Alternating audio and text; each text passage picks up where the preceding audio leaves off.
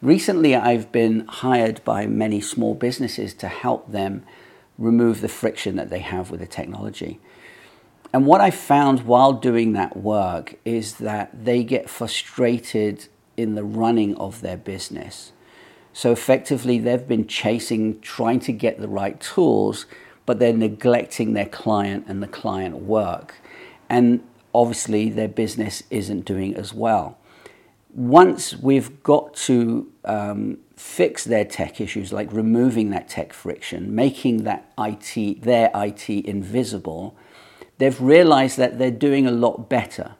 They're, they're getting way more clients and they're actually able to spend more time with their clients. So then they get better results and they get better ratings and you know um, testimonials and so on. And it got me thinking about um, uh, business coaching. I'm I'm not a business coach. I don't you know I've ran a business for many years, but I, it's not something that I pretend to know that I could teach someone else how to run a business. It's not what I do. But the knock-on effect of choosing the right technology, and making it invisible, is highly, highly needed when you are running a business. If you're wearing a bunch of hats, lots of different hats in a business, you know, running a business is hard. We all know this. But if you're running lots of, um, wearing lots of hats, running your business, if one of those hats fail, your business is kind of like a domino effect. Other things get, um, um, other things can fail as well.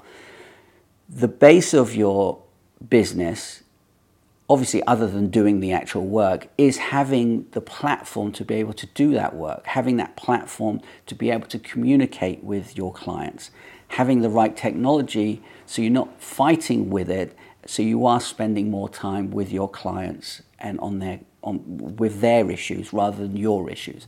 You shouldn't be having issues running a business. You're helping other people with their issues. So having the right technology making sure it's invisible so you can do your work is probably the best place to be. Obviously, I would say that because that's my business, but think about it for a moment.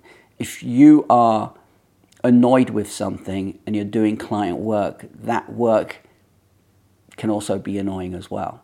So, making your technology invisible so you can do the work properly without these things on your shoulders, the client will see it and realize it and obviously you have a better relationship with your client.